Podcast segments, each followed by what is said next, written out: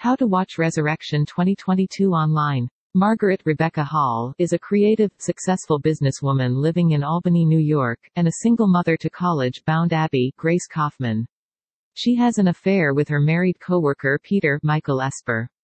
One day, Abby finds a tooth in her wallet out of nowhere.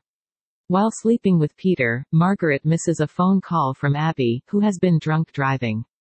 During a work conference, Margaret notices David, Tim Roth, a man from her past who also attends her, has a panic attack and runs home, where she prevents Abby from meeting a friend. That night, Margaret has a nightmare and sees someone walking outside her apartment and finds a baked baby in her oven. She becomes irritated and tries to have sex with Peter at their workplace.